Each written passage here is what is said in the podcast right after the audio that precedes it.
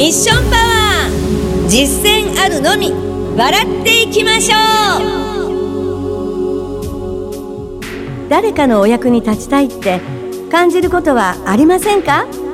この番組はあなたの中に眠っている偉大なミッションの力に語りかけます。最強なあなたに出会うためのヒントを私鏡敦子が今週もお届けいたします。皆さんこんにちは。鏡敦子です。本日は人見知りを克服するにはどうしたらいいかっていうご質問があったのでそのことに対してお話しさせていただこうと思っております。実はね私小学校の6年間の間に3回転校しているんですよね。本当にねその幼い時から転校生というちょっと興味、ね、興味ありますよね。転校生来たらどんな人かな？とか言いながら、こうみんなでね、まあありがたいんですけどね、こう寄ってたかってっていう言い方は悪いんですけども、小さいながらに覚えているのは、どこから来たの？ね、あなたはどういう人なの？みたいなね、もう興味津々。もうみんなが寄ってきますよね。寄ってくるってことはすごくありがたいことなんですけれども、もうね、寄ってこられるから余計に喋りにくくなったり、こう何喋っていいのか分かんなくなっちゃって緊張したりっていうことを私小学校時代に3回経験しております。その中でね、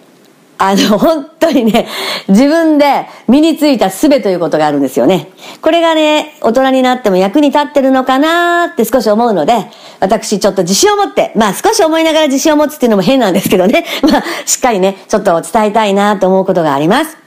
まずね、あの、人見知りっていうのはね、する人としない人っていうのがあるんだけれども、なんかね、緊張しちゃうんですよね。何喋ろうってまず思うんじゃないかな、みんなそれぞれ。何喋ろうかなって思った時点でもう固まってますよね。もうその中で頭ぐるぐるぐるぐる回ってる場合があるんですけれども、その時って私こう思ったんですよね。自分は声をかけられるのがすごくね、緊張しちゃうなーなんて思いながら、なんかこう、あ、また声かけられるの嫌だなって転校の時思ったんだけど、声をかけてくれるってことに対して、ありがとうっていう気持ちにね、やっぱりね、あの、持つんだなってことを、まあ、持つんだなって言い方も変なんですけど、声かけてもらって嬉しいなっていうことをね、思わせてもらったんですよ。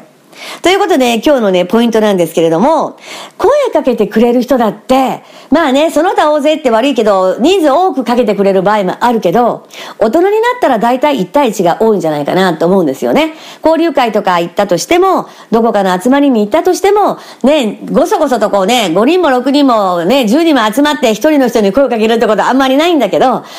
声をかけてもらったとしたらね、その声をかけた人だってすごくね、多分勇気を出して、声をかけていただけてるんじゃないかなって思うんですよ。小学校の時もそう思ったんですよ。こっち来ないでじゃなくて、声をかけてもらってるってことはありがたいことだっていうか、まあ子供心だからそこまで深くはないんだけど、嬉しいことであるけど、声をかけてもらえるってことは、ね、とっても幸せなことだ、嬉しいことだ、ありがとうなんだってことを、なんか無意識にね、自分の体がね、3回転校してる間に、なんかこう、気づいてきたんですよね。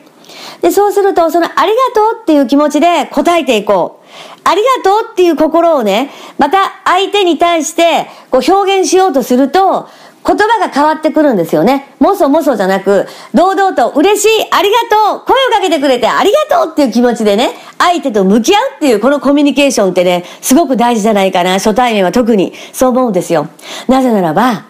声をかけてくれた人だって勇気を出してきてくれてるんだから、そのことに対して私に声をかけてくれてありがとうございますっていう気持ちで堂々とね、あの、向き合えばすごく楽しいありがとうのキャッチボールができるんじゃないかなって思うんですよね。それこそが楽しい時間を共有できる。ね。あの、また、その印象に残る会話もできるんじゃないかなって思います。今日はこういうお話でした。いかがでしたか？ありがとうございます。いかがでしたか？あなたの心にミッションパワーチャージできましたか？少しでも心に響いたら、ぜひ行動に移し、実践してあなたの人生にお役立てくださいね。皆様本日もご拝聴いただき誠にありがとうございます。それではまたお会いしましょう。ごきげんよう。あなたに